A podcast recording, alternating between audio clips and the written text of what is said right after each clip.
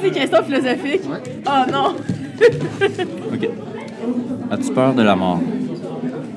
Hmm, bonne question. Je ne pense pas que j'ai peur de la mort. Je pense que toute chose a une fin. Je pense que c'est juste profiter de sa vie comme il se doit, avoir du bonheur, trouver l'amour. Mais encore, c'est subjectif, trouver l'amour. Mais j'ai beaucoup de livres à lire, donc en quelque sorte, oui, j'ai peur de l'amour, mais pas autant. Désolé pour ma réponse. C'est- pas clair. Oh wow! As-tu peur de la mort? Euh, je trouve que la mort, pour beaucoup d'entre nous, représente comme l'inconnu. Donc, souvent, on a tendance à, avoir une aversion à l'inconnu. Donc, ça peut expliquer pourquoi on aurait peur de la mort. Personnellement, crois que quand j'étais petite, j'avais peur de mourir parce que, genre, j'associais ça comme à avoir mal. Par exemple, quand, quand j'avais mal quelque part et c'était inexplicable, je croyais que j'allais mourir. Mais au fur et à mesure, je crois, comme en ce moment, j'accepte que c'est un fait normal, tout le monde meurt, il y a un début, il y a une fin. Et je crois que d'ici quelques années, éventuellement, je vais accepter la mort, ça va rester quelque chose de, comme une source de stress, d'incertitude, un petit peu, mais pas comme une peur en soi. Parce que c'est inévitable, donc ça sert à rien d'en avoir peur. Vous écoutez Une idée derrière la tête, épisode 1 à l'antenne de Brébeuf FM. Aujourd'hui à l'émission, le matérialisme épicurien ou comment ne plus craindre la mort?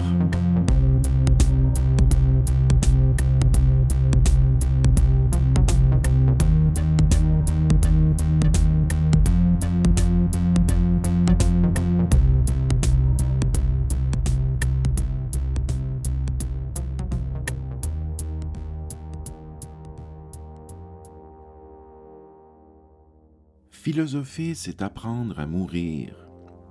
J'ai longtemps été troublé par cette formule sur laquelle je suis souvent tombé au fil des années, chez Montaigne d'abord, puis chez Cicéron, puis chez Platon, chez plusieurs penseurs donc qui considèrent que la philosophie, apparemment, pourrait nous aider à mieux mourir. Si cette formule m'intéresse et si j'y reviens aussi souvent, c'est parce que je suis pas bien certain de comprendre ce qu'elle signifie.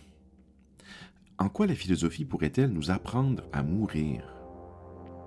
L'idée semble tout de même assez curieuse. Si on prend la formule au pied de la lettre, je n'ai bien sûr pas à apprendre à mourir au sens où il faudrait que je m'y pratique, pas plus que j'ai besoin d'apprendre à respirer ou à digérer. Je n'ai pas à m'entraîner à mourir puisque la nature s'en charge bien et, comme on dit, ça se fait tout seul. Pourtant, chez ces philosophes, l'idée d'un apprentissage de la mort revient souvent.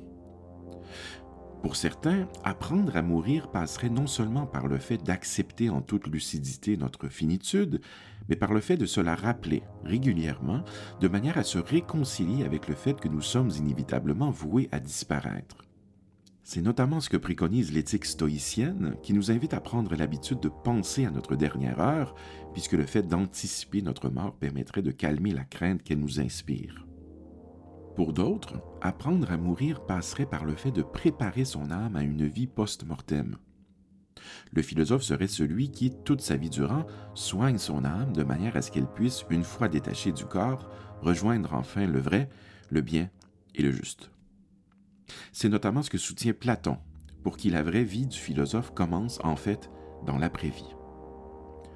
Or, pour ce premier épisode, mon collègue Gabriel et moi allons nous intéresser à une autre manière de faire l'apprentissage philosophique de la mort, celle qui est proposée par la tradition épicurienne. Lorsqu'Épicure fonde son fameux jardin à Athènes à la fin du IVe siècle avant Jésus-Christ, il propose une conception résolument matérialiste de la nature, conception qui comporte notamment l'avantage de nous amener à mieux comprendre le phénomène même de la mort et ainsi à cesser de la craindre. En ce sens, la philosophie épicurienne aurait une vertu thérapeutique puisque, comme on va le voir dans ce qui suit, elle peut nous permettre de nous débarrasser des craintes irrationnelles et superstitieuses que provoque une compréhension erronée de la nature même de la mort. La mort n'est rien pour nous. C'est ce qu'on disent, dit, euh, ouais. disent Épicure et les épicuriens. Ouais. Pourquoi? Pourquoi la mort n'était rien pour nous, selon Épicure et les épicuriens? Ben, parce que. pour eux, en fait, euh, on est uniquement des corps, on est uniquement fait de matière.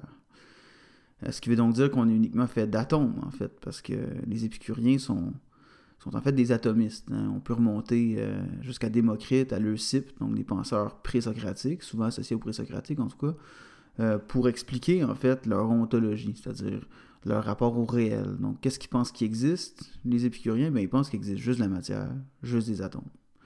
Puis s'il existe juste ça, ça veut dire que lorsqu'on meurt, ben, tout meurt, tout ce qui est de nous meurt en même temps.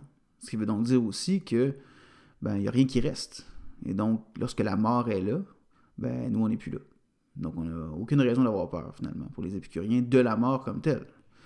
Et donc, une des implications de ce raisonnement-là, c'est de dire que euh, ma mort signifie la dispersion de mon âme matérielle et donc la fin de toute sensation. Et donc, cet, événement qui est ma mort, ou plutôt cet état dans lequel je me retrouve suite à ma disparition, n'a rien de souffrant. Et donc, même, je, à proprement parler, je ne vis jamais cet état, qui est la non-existence. Euh, je ne suis jamais contemporain de ma propre mort, pourrait-on dire. Hein. Mm-hmm. je ne coïncide jamais dans le temps avec ma mort. Elle arrive, puis je quitte. La nature fait bien les choses, en quelque sorte. Donc, je n'ai pas du tout à craindre de me retrouver dans cet état. Oui, c'est ça. C'est le résultat, en fait, la, conséquence logique, on pourrait dire, de, leur hédonisme. C'est-à-dire, d'une part, on a dit qu'il était matérialiste, donc il existe juste de la matière. On a dit qu'il était atomiste, donc cette matière, elle est faite d'atomes. Et dans le fond, ce que nous sommes, ben, c'est des composés d'atomes qui ont, euh, qui ont des sensations. Nous avons des sensations euh, qui sont provoquées par le rapport des atomes entre eux. C'est-à-dire qu'au fond, comme nous sommes faits d'atomes, on peut entrer en relation avec d'autres matières atomiques, ce qui produit chez nous des sensations, ce qui produit aussi chez nous, donc, cet effet qu'on appelle le plaisir ou la douleur. Et c'est pourquoi, par exemple, quand ben, notre corps il, commence à dépérir et euh, au terme donc de la vie de cette de cette fin euh, qui nous attend tous, ben au fond, on n'a pas à craindre ça simplement parce qu'il n'y a pas de tourment, il n'y a pas de douleur possible dans la mort. Comme le bien et le plaisir, c'est ce que ça veut dire être hédoniste, ben, ça veut donc dire aussi que euh, la douleur est le mal, et donc que, en fait, la seule chose qu'on aurait à craindre, c'est la douleur dans la mort. Et pourtant, la douleur dans la mort n'existe simplement pas du fait que mon âme s'est dispersée comme le reste de mon corps. Donc finalement, Épicure et les épicuriens veulent nous purger de cette crainte irrationnelle euh, de la mort. Et à l'époque, je pense que ça peut, euh, ça peut avoir quelque chose d'assez subversif, là, cette idée selon laquelle, ben déjà, l'âme, elle est matérielle, et donc elle se disperse euh, au moment de la mort. et ça a quelque chose de subversif aussi, parce que si on se rapporte au contexte, là, on est ici à la fin du 4e siècle avant Jésus-Christ, du moins c'est à ce moment-là que Épicure fonde son fameux jardin, donc son école euh, philosophique, mais euh, les Grecs, à ce moment-là, craignent la mort. C'est-à-dire la mort, pour les Grecs de l'époque, c'est l'entrée dans l'Hadès, c'est-à-dire un monde souterrain où m'attendent des, des, souffrances de toutes sortes. Donc je pense que c'est ces craintes-là qui sont visées par Épicure lorsqu'il veut nous purger des terreurs que la mort peut nous inspirer. Oui, c'est vrai. Puis en même temps, c'est ça qui est spécial avec les épicuriens aussi, c'est qu'au fond, leur but n'est pas la subversion euh, politique ou euh, quoi que ce soit de ce type. Leur but n'est donc pas ici d'être euh, un peu comme les cyniques, hein, anticonformistes. C'est pas, pas l'objectif visé par les épicuriens.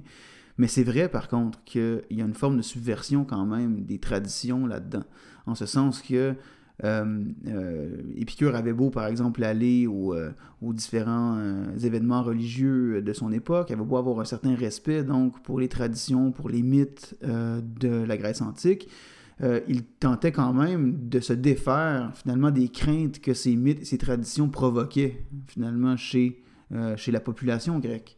Hein, il tentait, lui, de se défaire, comme le disait Lucrèce plus tard, des nœuds dont la religion nous entrave. Hein. C'est-à-dire, il essayait finalement de se libérer de ce qui est, euh, de ce qui provoque chez nous une crainte de quelque chose qui est euh, inexistant pour nous, en fait. Puisque la mort, comme on l'a dit tantôt, lorsqu'elle est là, ben moi, je ne suis plus. Mhm. Et vice-versa.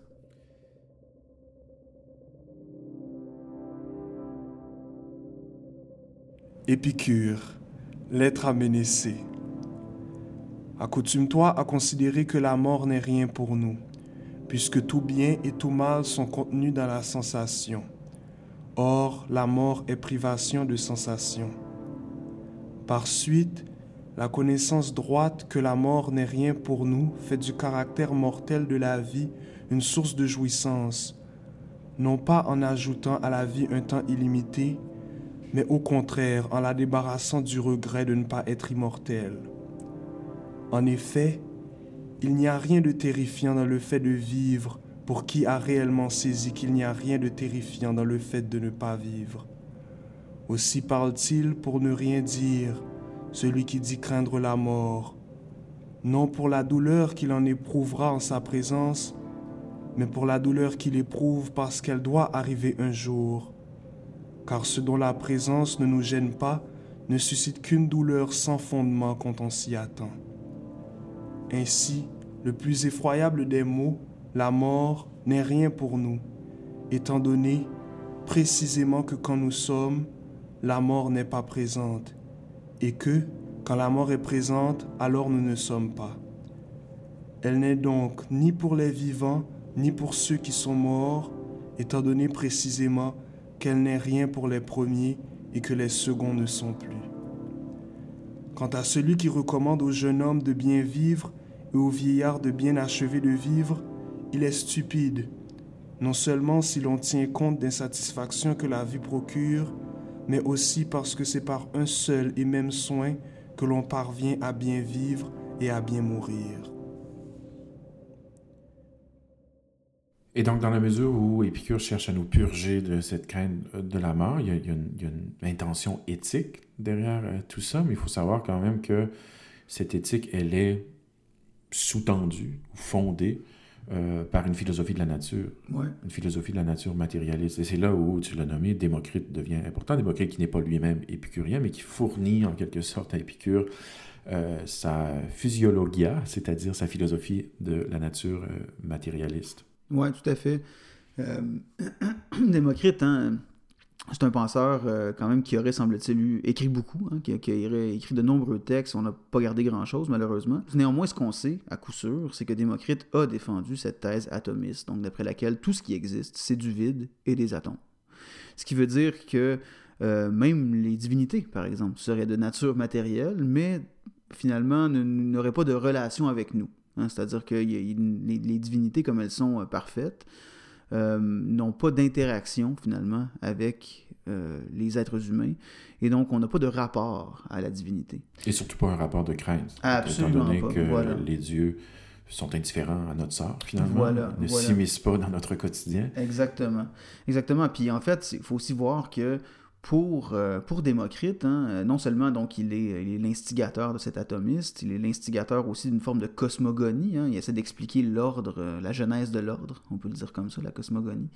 donc comment est-ce que l'ordre naturel s'est créé? Ben, C'est par des collisions successives d'atomes qui ont formé des corps composés. Les atomes, il faut bien le dire, hein, sont des êtres premiers, des corps premiers, qui sont éternels, permanents, inengendrés, qui ont donc existé de tout temps, qui existeront toujours, d'après euh, Démocrite. Ce qui veut donc dire que nous, en fait, comme on est atomique de nature, ben il y a une partie de nous, en fait, qui demeure après notre mort. Hein. C'est ça qui est un peu... Euh, euh, comment dire, qui peut être confondant. Hein. C'est-à-dire que nos atomes demeurent après nous, mais évidemment, le corps composé que nous sommes, lui, ne demeure pas. aussi, il faut voir que Démocrite est le premier à proposer que euh, on connaît le monde, donc on connaît cette nature matérielle qui est la nôtre à travers les sens, véritablement. Hein. C'est-à-dire qu'on est en mesure donc d'accéder au réel par la sensation. Et pour lui, tous les sens se rapportent au toucher. C'est-à-dire qu'au fond, euh, l'ouïe, l'odorat, la vue même, en fait, sont des modes, des modalités du toucher. Parce que toute forme de sensation dépend de contact d'atomes. C'est donc dire que les corps rejettent des atomes et que ceux-ci viennent frapper nos sens, même les yeux. c'est un peu étrange pour nous, mais on peut le voir comme ça. Et donc, en fait, la raison pour laquelle on doit euh, ne pas, euh, on, ne doit pas se libérer de tous les plaisirs comme si ceux-ci étaient mauvais et qu'on peut ne pas craindre la mort, hein, c'est la même raison au fond, c'est qu'en fait, la seule chose qui nous apparaît sont ce qui traverse nos sens. Et donc, on n'a pas à craindre ce qui cause pas de douleur pour nous, et qu'on peut en fait bénéficier d'une forme de plaisir parce que certaines choses sont agréables pour nos sens.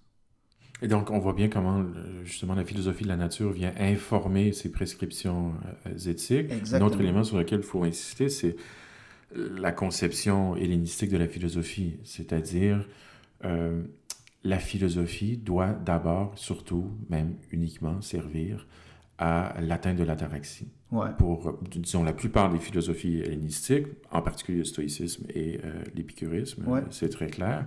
Alors, c'est quoi cette ataraxie? C'est quoi Ben, cette, tranquillité euh, qui, qui, qui me sert de but, finalement? Ben, voilà, c'est que c'est que c'est en fait, hein, dans tous les penseurs hellénistiques, juste pour être clair, les hellénistiques sont ceux qui vont suivre en fait la période classique en Grèce antique, euh, donc qui dans la, dans, dans les- la foulée, on peut dire, la philosophie euh, influencée par le socratisme, hein, c'est-à-dire euh, on peut voir le platonisme, l'aristotélisme, donc ces pensées, le cynisme aussi, donc ces pensées qui, qui viennent dans le fond avant les épicuriens, les stoïciens, mais aussi les sceptiques. Dans tous les cas, ici, dans toutes ces pensées hellénistiques, on a comme objectif, comme tu l'as dit, Martin, euh, l'ataraxie. L'ataraxie, c'est, euh, pour le dire très simplement, la sérénité, euh, c'est la tranquillité de l'âme, c'est euh, l'absence de trouble dans l'âme. Et c'est lié pour eux, l'ataraxie, à l'aponie, c'est-à-dire l'absence de trouble dans le corps. Et pour eux, en fait, il n'y a pas de distinction ici importante à faire entre les deux, on pourrait dire, en ce sens que euh, ben, l'âme est corporelle. Hein, C'est-à-dire l'âme est un composé matériel du corps. Et donc la mort ravit euh, à nous-mêmes et aux autres, finalement, ce composé qu'on appelle l'âme, l'esprit, mais qu'on appelle aussi le corps. hein, C'est-à-dire, au fond, c'est toute la même chose. Maintenant, qu'est-ce que ça veut dire, ça, atteindre l'absence de trouble? Euh, ben, évidemment, ça peut vouloir dire bien des choses, mais pour euh, les épicuriens, et on verra d'ailleurs justement avec les stoïciens comment ça peut vouloir dire autre chose que ce que disent les épicuriens jusqu'à un certain point. Euh, mais en tout cas, pour les épicuriens, ça veut dire en fait être en mesure de ne pas se laisser troubler par certains désirs qui sont mauvais, ou encore par certains plaisirs qui vont nous pousser à vouloir davantage de plaisir dans le futur. Donc finalement, ça veut dire que même si ce sont des hédonistes, hein, les épicuriens, même s'ils croient que le bien et le plaisir sont la même chose, ça ne veut pas pour autant dire qu'on doit satisfaire tous nos désirs et que tous les plaisirs sont bons. Donc, ça, c'est un point quand même euh, assez important. Euh, ce qu'on appelle épicurisme, euh, ce n'est pas ce qu'on appelle communément ou de manière contemporaine, disons, l'épicurisme, c'est-à-dire le simple fait de, de faire son propre pesto et de cultiver ses euh, petits plaisirs. Euh, l'épicurisme philosophique, c'est bien autre chose que ce qu'on entend aujourd'hui par euh, épicurisme. Évidemment, le contresens est rendu possible par le fait que dans les deux cas, il y a un hédonisme, comme, tu l'as, comme Ouais. tu l'as expliqué. Euh, mais cet hédonisme, c'est une posture proprement philosophique chez les épicuriens. C'est pas, euh, disons, un, un choix euh, capricieux ou qui relève de préférences euh, individuelles. Et ça, ça nous mène aussi à comprendre ce qu'est la philosophie pour euh, les épicuriens, c'est-à-dire la philosophie, ce n'est pas simplement un, un passe-temps, un loisir euh, auquel on pourrait s'adonner de manière euh, désintéressée. Euh, il en va de mon être dans la philosophie, donc la philosophie doit s'incarner Ouais. dans des, dans des pratiques. Euh, je dois vivre euh, en cohérence avec les principes, euh, avec mes principes euh, philosophiques. Et donc, Ouais, le, mais en fait- le rapport même entre théorie et praxis, c'est-à-dire entre l'activité théorique et la, la pratique, euh, ben, ces deux moments-là sont à penser comme étant indissociables. Je fais de la théorie dans la mesure où la théorie est finalisée par euh, la pratique. Non, t'as absolument raison, c'est, tout à fait ça. Puis on peut même dire en fait que hein, la philosophie, euh, c'est certes lié à, à l'atteinte d'une certaine connaissance, mais c'est toujours une connaissance pratique, c'est toujours une connaissance. euh, ici, on parle pas d'une connaissance purement théorique comme on pourrait le penser en sciences, par exemple fondamentales aujourd'hui. C'est pas selon ce que, ce que l'on entend en fait par atteindre la connaissance dans la philosophie de l'époque. hein. L'atteindre la connaissance, c'est davantage donc savoir vivre en fait. Et savoir vivre, ça veut dire savoir mourir aussi également. Euh, et donc ça aussi, ce que ça signifie, c'est que pour les épicuriens, comme tu l'as bien noté, ça ne veut pas dire atteindre la satisfaction par tous les moyens possibles. Il ne s'agit pas d'un hédonisme maximaliste, on pourrait dire. C'est-à-dire c'est pas le maximum de plaisir qui va me procurer le bonheur. C'est un hédonisme plutôt minimaliste où on tente de diminuer l'influence de certains désirs qu'on juge non nécessaires sur la volonté. Et donc là, on peut peut-être brièvement passer à travers juste les, catégories des désirs pour qu'on puisse en discuter euh, d'une manière plus précise. Oui, ou même avant d'en arriver là, il faudrait peut-être, justement, pour mieux comprendre cette, cette Ouais. pratique philosophique qui est celle de, de l'épicurisme, euh, mettre en contexte le raisonnement par rapport à la crainte de la mort Ouais, euh, en relation avec le, le, le tétrapharmacone, c'est-à-dire le quadruple remède euh, d'Épicure, tel qu'il nous est présenté dans la lettre à Ménécée, qui est une des lettres donc, qui nous sont euh, pa- parvenues. Donc le quadruple remède, Ouais. c'est une prescription finalement, Ouais, une prescription éthique qui est proposée par Épicure dans la lettre à Ménécée. Le raisonnement sur la mort se retrouve notamment dans, dans ce quadruple remède, mais euh, peut-être quelques mots sur ce qu'est en général ce, ce- ce fameux remède? Oui, tout à fait. En fait, c'est quatre, euh, quatre craintes dont on doit se délivrer. Mm. hein. C'est- Essentiellement, c'est ça. en vue d'atteindre la tranquillité. Voilà, tout à fait. Et donc, euh, si on réussit, donc, finalement, à se libérer de ces craintes, on devrait du même coup réussir à se libérer euh, ben, de tout ce qui pourrait ne pas nous mener éventuellement à l'ataraxie ou au bonheur. Euh, on parle ici de la crainte d'une part de la mort comme telle. Comme on l'a dit, on n'a pas à craindre la mort parce que lorsqu'elle est là, moi, je, n'y- suis plus. Euh, Donc, je n'ai pas à craindre des tourments ou des douleurs qui pourraient survenir dans ma mort parce qu'il n'y a plus de sensation possible pour moi à ce moment-là, compte tenu que mon âme matérielle euh, ben, c'est, est devenu... euh, C'est dispersé. voilà, c'est Mm. dispersé, en fait, en même temps que mon corps euh, avec la mort. Donc ça, c'est le, le premier des remèdes, hein, la crainte de la mort dont on peut se libérer. Et ensuite, euh, la crainte des dieux dont on peut se libérer aussi, Mm. parce qu'après tout, comme ceux-ci n'interagissent pas avec nous, on n'a pas à craindre euh, comme on disait tantôt, on n'a pas à craindre euh, d'être jugé euh, dans pas, un à- on n'a pas à craindre les, les foudres des dieux, la colère Voilà, des dieux. voilà. On ne peut pas espérer de paradis non plus, ceci dit, hein, Mm. mais on n'a pas à craindre, comme, comme tu le dis, les foudres des dieux. Donc, en tous les cas, euh, ben, on peut se libérer de cette, quin- de cette crainte de ne pas savoir exactement ce qu'est cet arrière-monde. Mm. Voilà. Euh, on, on peut aussi se libérer du fait euh, d'avoir peur de ne pas atteindre le bonheur. Parce que le bonheur peut sembler quelque chose de très difficilement atteignable, dépendamment de la philosophie qui est la nôtre. hein. C'est-à-dire que si je crois, par exemple, euh, que l'hédonisme maximaliste dont je parlais tantôt est vrai, c'est-à-dire qu'on doit tenter d'atteindre tous les plaisirs possibles, euh, ben, ça voudrait dire ça que en fait c'est assez difficile d'atteindre le bonheur parce que vivre tous les plaisirs euh, c'est toute une charge de travail pour une vie pourrait dire ça comme ça et ça risque de mener à de grandes douleurs également hein. Euh, autre chose aussi, on pourrait voir le bonheur comme difficilement atteindre si celui-ci, comme difficile à atteindre, pardon, si celui-ci propose par exemple que la vertu seule mène au bonheur et donc on doit se détacher complètement de ce qui est sensible pour atteindre une forme de bonheur. C'est la position des stoïciens. Voilà. On aura l'occasion d'en parler dans. C'est ça, on, en parlera bientôt. Puis c'est même la position, on pourrait dire, de Socrate lui-même, hein, avant, avant, euh, avant les épicuriens. Hein, C'est-à-dire qu'on peut vivre le bonheur sans plaisir. Et ça, ben, évidemment, ça, ça demande, c'est c'est très demandant, hein, on pourrait dire. Ça requiert beaucoup de nous euh, d'atteindre le bonheur comme celui-là. Donc, dans les deux cas qu'on vient d'évoquer, euh, le bonheur est difficile à atteindre. Alors déjà, ne plus craindre les dieux, premier aspect, ne plus craindre la mort, ne plus craindre de ne pas pouvoir atteindre le bonheur, mais il manque un quatrième élément pour ce quadruple remède. Oui, c'est la crainte, en fait, de la douleur elle-même. Parce Mhm. qu'après tout, on le dit, hein, le bien et le plaisir, si on est hédoniste, mais ça voudrait dire donc euh, le mal et la douleur. Et là, on pourrait se dire qu'en fait, la seule chose que l'on peut réellement craindre euh, rationnellement, ben, c'est cette douleur qui est le mal. Mais en fait, même cela, on peut s'en libérer, euh, d'après les épicuriens, puisqu'après tout, euh, la douleur, on le sait, elle est comme le plaisir, c'est-à-dire qu'elle est éphémère. Hein? Ça dure pas longtemps. On pourrait dire le plaisir ne dure pas longtemps, ben, la douleur non plus. Euh, généralement, ça veut donc dire qu'on peut s'habituer à souffrir un peu, finalement, alors, alors qu'on sait que ça va passer.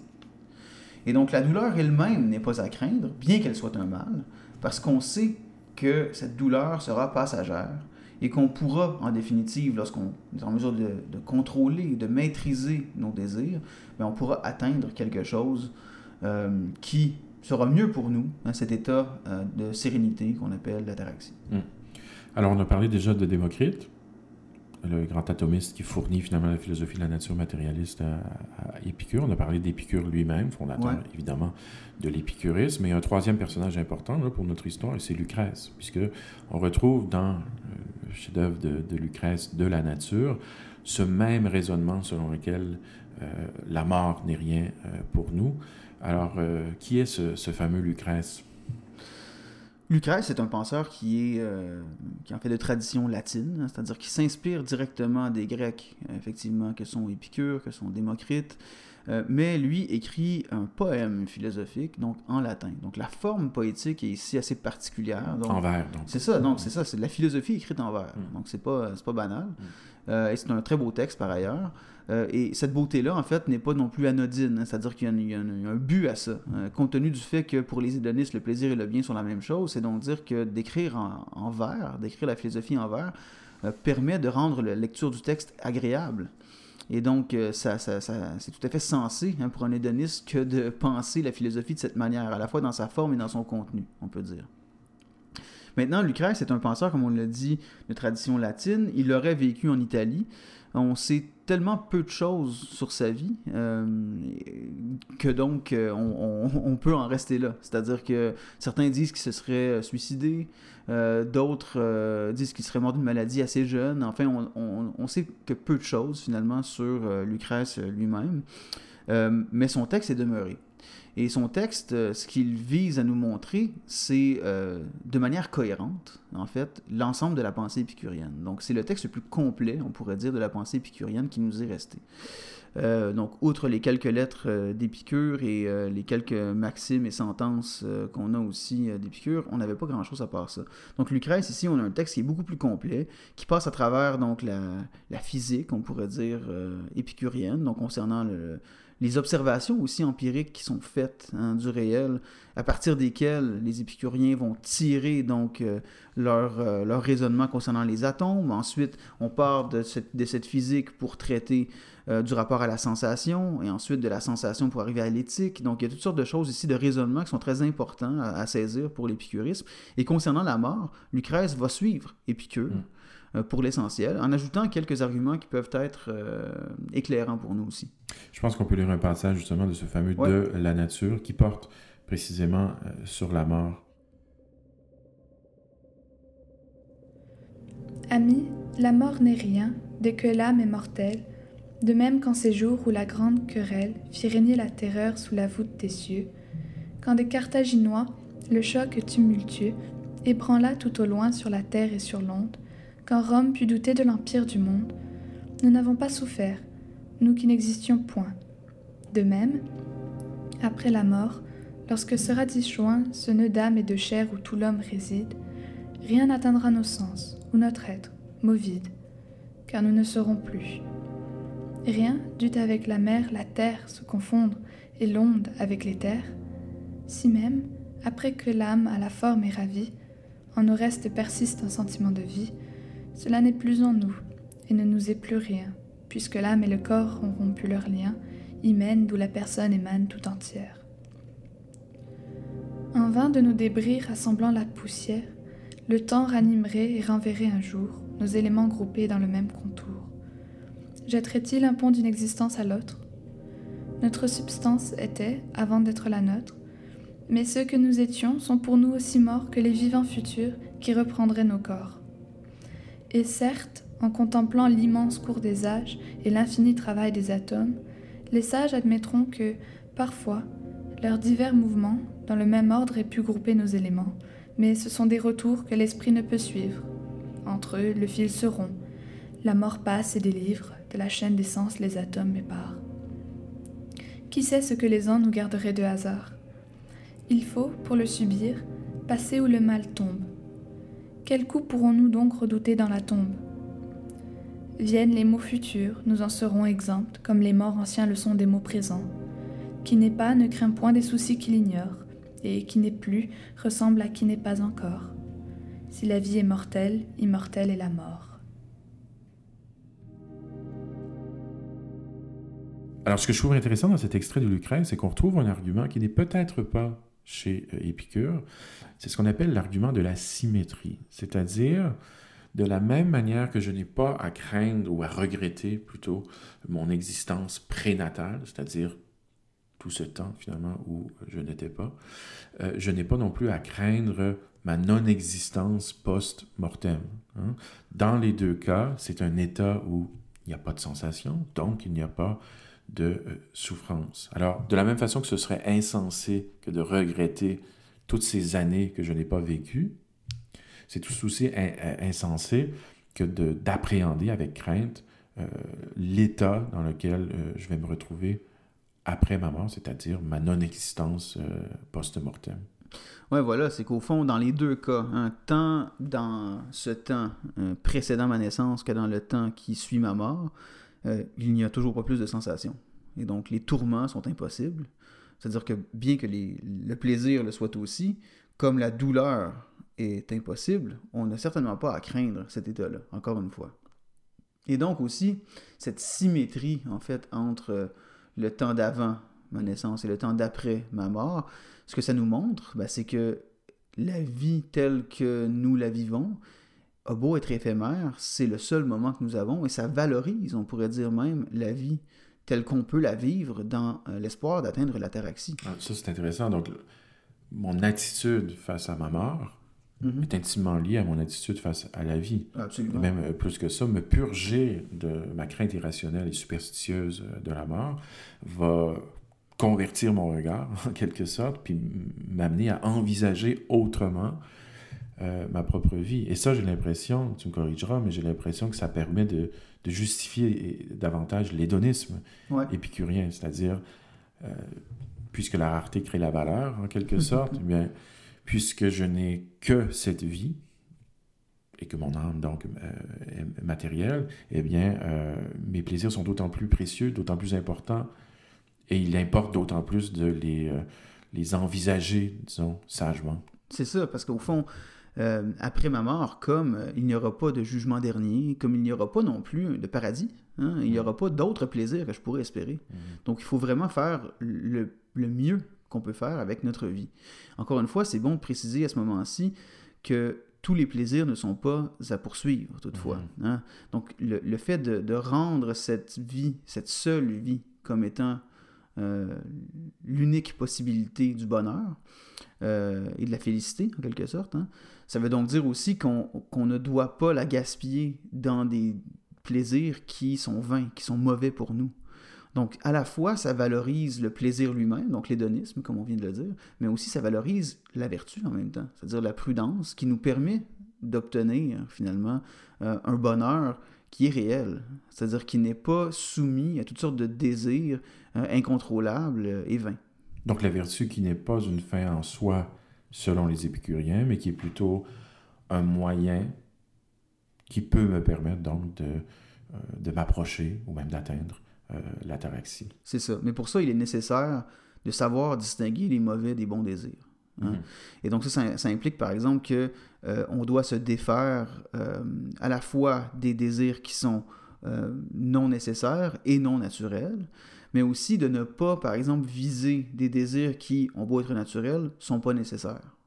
Et là, je, précise un peu la pensée là-dessus, ouais, c'est-à-dire que les désirs non naturels et non nécessaires sont ceux qui naissent, par exemple, de la société. hein. L'ambition d'avoir plus que les autres, le luxe, le désir aussi, on peut dire, d'immortalité. hein. C'est-à-dire c'est un désir vain en ce sens que, euh, ben, j'ai beau espérer être immortel, ça n'arrivera pas. Ce sera un désir irréalisable, hein, en ce sens-là. L'omnipotence aussi, vouloir être l'égal d'un dieu, par exemple. Donc tous ces désirs-là sont à la fois non naturels, mais aussi non nécessaires. Je peux m'en défaire. Mais le dé- désir d'immortalité dont parlent les épicuriens, c'est Ouais. une immortalité physique, c'est-à-dire que mon âme survive à, à- à ma mort, ou c'est une immortalité euh, symbolique, c'est-à-dire la quête de, de la gloire, euh, d'une certaine renommée.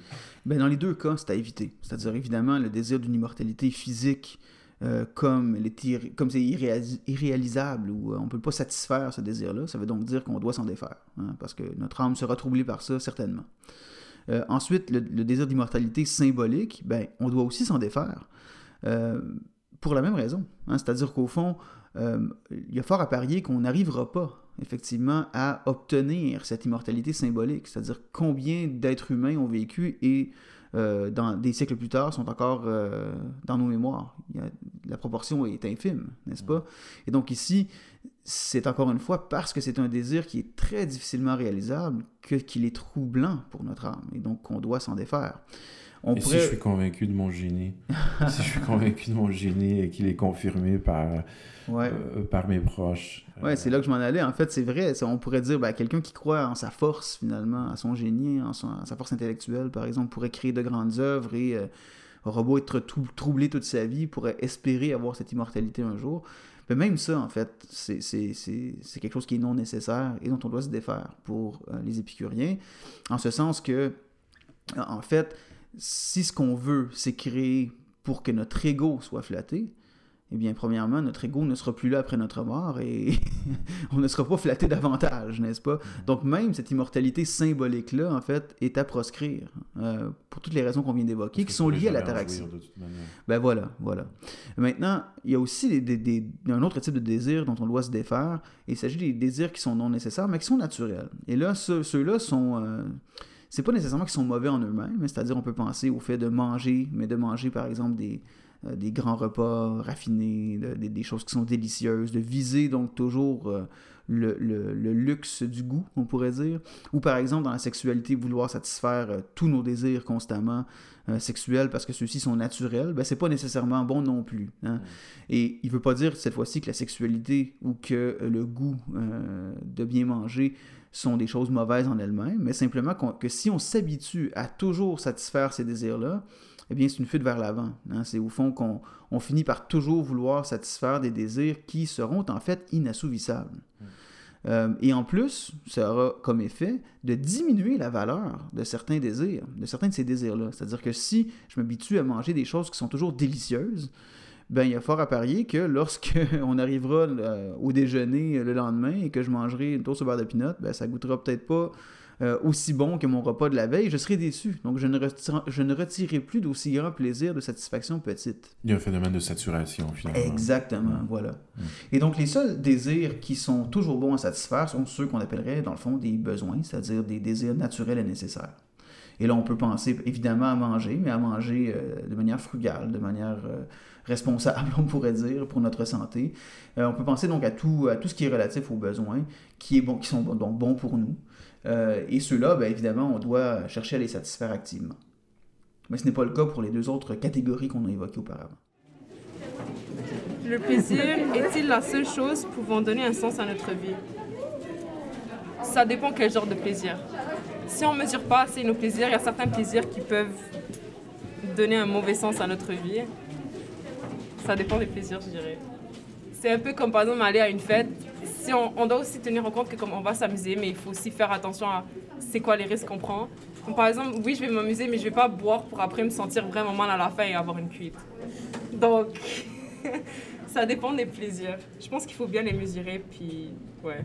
Alors, je reviens au raisonnement d'Épicure sur, euh, sur la mort, puis j'ai envie d'être un peu euh, polémique ouais, par rapport à Épicure. Euh, bon, le terme mort est très polysémique, c'est-à-dire ça peut désigner plusieurs événements, plusieurs phénomènes différents. Et j'ai l'impression, tout respect pour Épicure, qu'on joue un peu sur cette ambiguïté-là dans la formulation mm-hmm. la mort n'est rien pour nous. Alors, c'est quoi cette mort qui est rien pour nous? La mort peut désigner au moins trois événements ou phénomènes différents. La mort, c'est le processus par lequel euh, je vais mourir ou qui va mener éventuellement à ma propre disparition. C'est ce qu'on pourrait appeler le mourir euh, en quelque sorte. Donc la mort comme processus.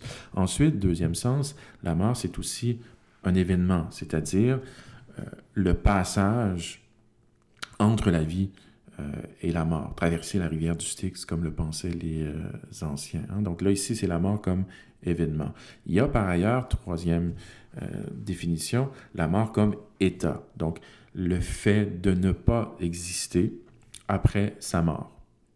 L'état de non-existence post-mortem, euh, autrement dit. Alors, pourquoi est-ce que je trace ces, distinctions-là? C'est que j'ai l'impression que le raisonnement euh, d'Épicure et la formule même, la mort n'est rien pour nous, mais ça peut très bien s'appliquer à la troisième définition de la mort, c'est-à-dire la mort comme état, état de non-existence post-mortem.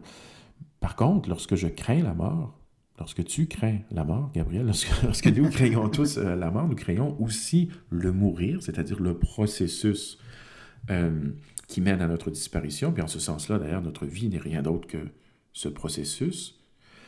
Et aussi l'événement, c'est-à-dire le moment de passage entre euh, la vie et la mort. Donc, je, c'est pas que je suis pas du, tout convaincu par le raisonnement d'Épicure, mais j'aurais envie de dégonfler un peu euh, les prétentions de, cet argument-là. Oui, peut-être le raisonnement d'Épicure peut me permettre de me purger de ma crainte de cet état de non-existence post-mortem qui m'attend. Il reste que je crains le mourir et je crains l'événement de la mort euh, lui-même. Ouais, c'est une bonne, une bonne objection au sens où, euh, effectivement, si, euh, si le mal est la douleur, on peut tout à fait concevoir que bien que la mort elle-même ne soit pas douloureuse, que les instants qui vont précéder le soient. Mhm. Et donc, on pourrait tout à fait craindre cette douleur euh, qui va survenir finalement, non pas dans la mort, mais avant la mort. Euh, Alors là, c'est habile ce que tu fais parce que j'ai l'impression que, avec ce que tu viens de nous dire, là, Épicure peut, peut répondre à mon objection. Absolument. Ouais. Mais c'est l'objectif ici, n'est-ce pas? Tout à fait. je, vais, je vais défendre un peu Épicure contre cette objection-là quand même. Je t'écoute.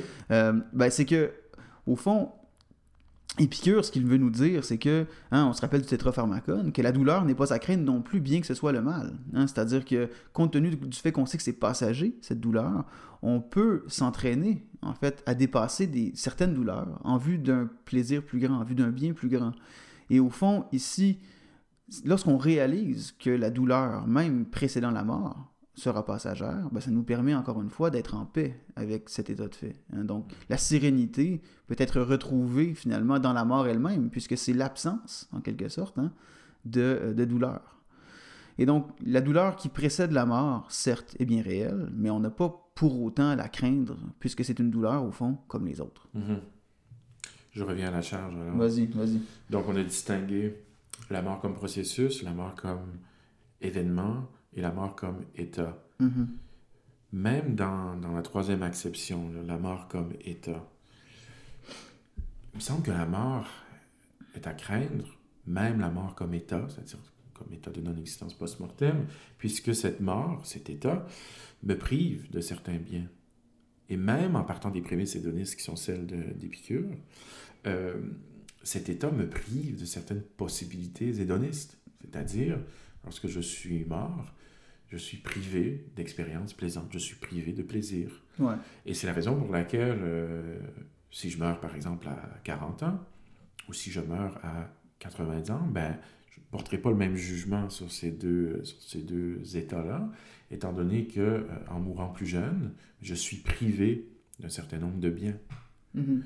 Donc, euh, c'est ce qu'on appelle la, la thèse de la privation. hein. Donc, la mort est un mal dans la mesure où la mort nous prive de certains biens. Donc, je ne sais pas si Épicure a une, réponse à cette objection-là. Ben, il aurait une réponse en ce sens que, euh, ben, premièrement, il y aurait peut-être deux réponses possibles à ça. Euh, première réponse qu'on peut envisager, c'est celle de dire que la vieillesse euh, peut être un état douloureux. Hein? C'est-à-dire qu'on pourrait imaginer des situations, par exemple, où il devient plus difficile, finalement. On a beau contrôler ses, ses désirs, il n'est pas dit qu'on ne ressentira pas de douleur. On- C'était le cas d'ailleurs d'Épicure lui-même, Voilà. qui a beaucoup souffert de problèmes. euh, C'était intestinaux, je crois, vers la fin de sa vie. En tout cas, sa, sa fin de vie a été très douloureuse. C'est ça, c'est ça. Donc, on peut imaginer, par exemple, qu'il y a certaines situations, compte tenu de leur hédonisme, où il devient justifié, parfois même, de mettre euh, fin à ses jours, peut-être, qui sait. Donc, dans les situations, finalement, où euh, la douleur est le propre de la vie, euh, eh bien, la mort peut même être une libération. Hein. Donc, le- finalement, ce que ça veut dire, c'est que la durée d'une vie ne signifie rien quant à sa qualité. Donc, il y a cette première euh, objection qu'on pourrait soulever par rapport à cette objection, ce premier contre-argument qu'on pourrait formuler. Maintenant, il y a aussi l'autre possibilité qui est celle qui, qui, qui nous permet de voir en fait que pour euh, Épicure lui-même, hein, il nous dit la, chose suivante dans les, euh, dans les Maximes, il dit la formule qui dit considère le terme d'une longue, longue vie est ingrate envers les biens passés. Euh, et ça, ce que ça signifie au fond, c'est que euh, que la longueur de la vie, en fait, euh, ben, n'influe pas sur notre possibilité à se souvenir des, des plaisirs, par exemple, qu'on a eus dans le passé, et en fait trouble notre âme, cette volonté d'avoir une vie trop longue, finalement, dirait Épicure, c'est en fait, ça trouble notre âme. Pourquoi? Ben, parce qu'on anticipe, on, cherche finalement à anticiper des plaisirs que nous n'aurons pas. Et ça aussi, de ça aussi, on peut se libérer, hein, on peut le dire comme ça. Donc finalement, on peut imaginer un état euh, ataraxique atteint par une personne assez jeune qui a réussi donc par la maîtrise de la vertu, de la prudence, de la tempérance, par exemple, qui a réussi à subir finalement des, plaisirs qui sont adéquats, qui a donc atteint l'ataraxie, cette absence de trouble dans l'âme. Et on peut tout à fait imaginer à l'inverse, une personne plus âgée qui n'a pas réussi à atteindre cet état, auquel cas la personne plus jeune aura eu une vie davantage heureuse que l'autre. Donc encore une fois, la longueur de la vie n'a pas nécessairement d'impact sur, euh, sur le bonheur qu'on peut lui attribuer. Et donc la mort n'est encore une fois pas un mal en elle-même. Mhm. Par ailleurs, j'aurais une, troisième, un troisième questionnement par rapport au raisonnement d'Épicure. Donc, on voit bien dans ce raisonnement que pour Épicure, la crainte de la mort a quelque chose de dévitalisant, quelque chose de paralysant même. Hein. Et c'est la raison pour laquelle il faut se purger de cette crainte irrationnelle et euh, superstitieuse. D'un point de vue plus euh, psychanalytique, pourrait-on dire, ou existentiel, ou les deux, euh, la mort, ça offre un incitatif euh, assez extraordinaire, c'est-à-dire la perspective de ma propre disparition peut avoir un effet, disons, motivationnel euh, très Mhm. important.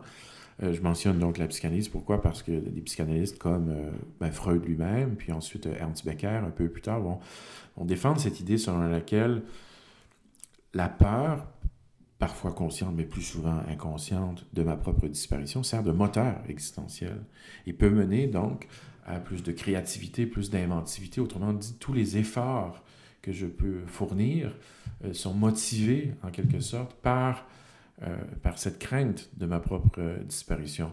Alors, pourquoi est-ce que je, est-ce que je présente cette idée-là en lien avec Épicure? Ben, Est-ce qu'il n'y aurait pas une certaine vertu dans cette crainte euh, de la mort qui peut nous servir de, motivation en quête, notamment d'une certaine immortalité, non pas physique, mais une certaine immortalité symbolique, euh, laisser sa trace. Euh, est-ce que, est-ce que donc cette crainte de la mort ne, peut, ne pourrait pas nous servir de, motivation? C'est ça la question.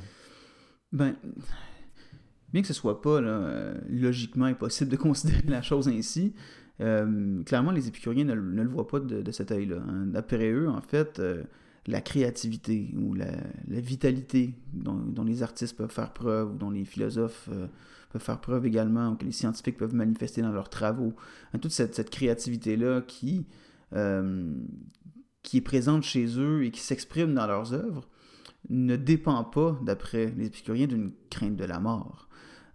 Et on pourrait même dire à l'inverse que si c'est le moteur de certains, on pourrait voir là-dedans comme une tentative de se faire un nom, davantage que de créer une œuvre qui a une valeur en elle-même.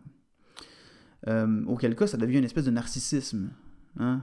Et on peut peut-être euh, accepter l'idée d'après laquelle euh, le narcissisme est un moteur important pour la création. Euh, c'est pas du tout impossible de penser la chose comme ça. Sauf que pour les épicuriens, c'est pas la bonne raison, en fait, de créer.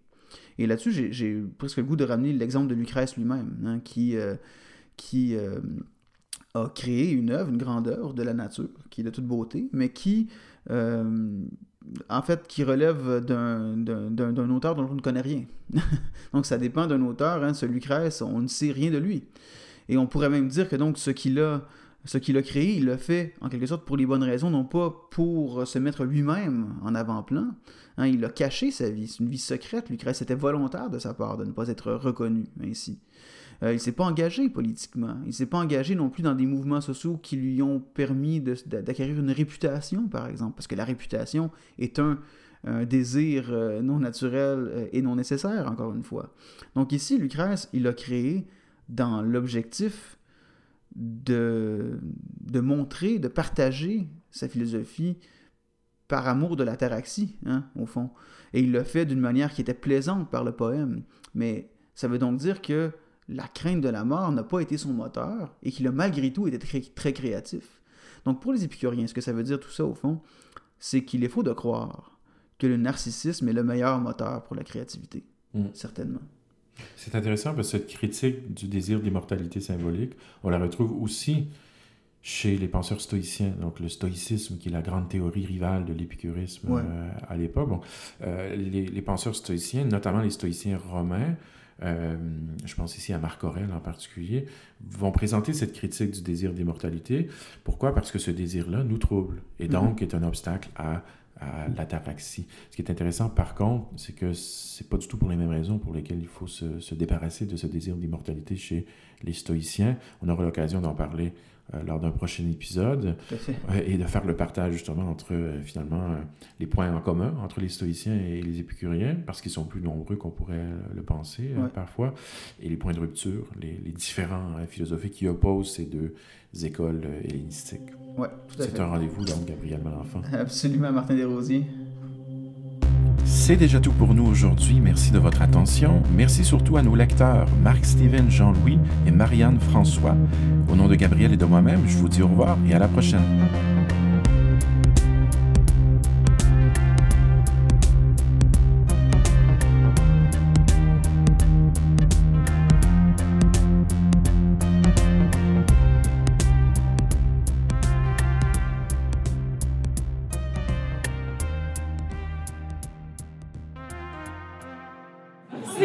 Oh non!